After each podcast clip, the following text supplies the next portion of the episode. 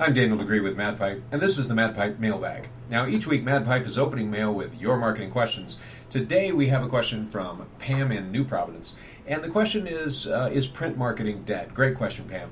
So, first off, uh, print marketing is far from dead, but it has evolved, and we need to know how that's happened. Uh, first, print marketing by itself, uh, you know, just handing out flyers, etc. No, that is a very low conversion rate. It always did, maybe one percent on a great day. Now it's next to nothing. So just ask the guys that are trying to get you to take their cards uh, outside the New York City subway. In conjunction with events, though, or network marketing, uh, print can be very powerful. When you put something in somebody's hand that's related to what they're doing at the time, to an activity they're engaged in, now we're talking. Uh, so no door knocking. Uh, also, print should really integrate with the rest of your digital strategy. So social media links and icons and things like that on your actual print documents, it works as long as the links are really short. You don't want some mile long link that somebody has to type in.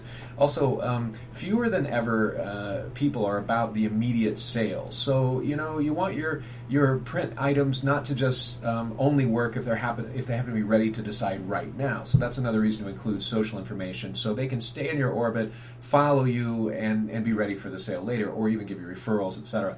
Um, also, it's helpful to make the, the paper product something useful. So, not just a flyer, not just a standard brochure or business card.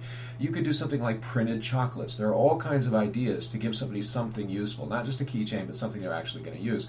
Um, you can also make it very personal. So, a gift item, even a, a nicely printed uh, uh, card or something like that, if it's very, very personal, it can often make a difference. The la- last thing I would say is you can make it disruptive. So, if you want to know what disruptive looks like, ride on the New York City subway, you'll see those signs that are up there. They're great, it's printed material, and some of the messages in those are really radical. So, sometimes all it takes to be disruptive is say something that other people aren't saying in print.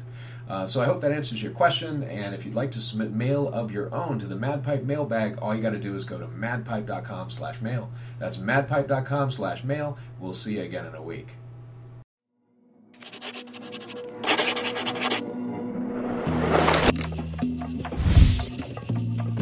Whoop, whoop, whoop, whoop, whoop, whoop, whoop.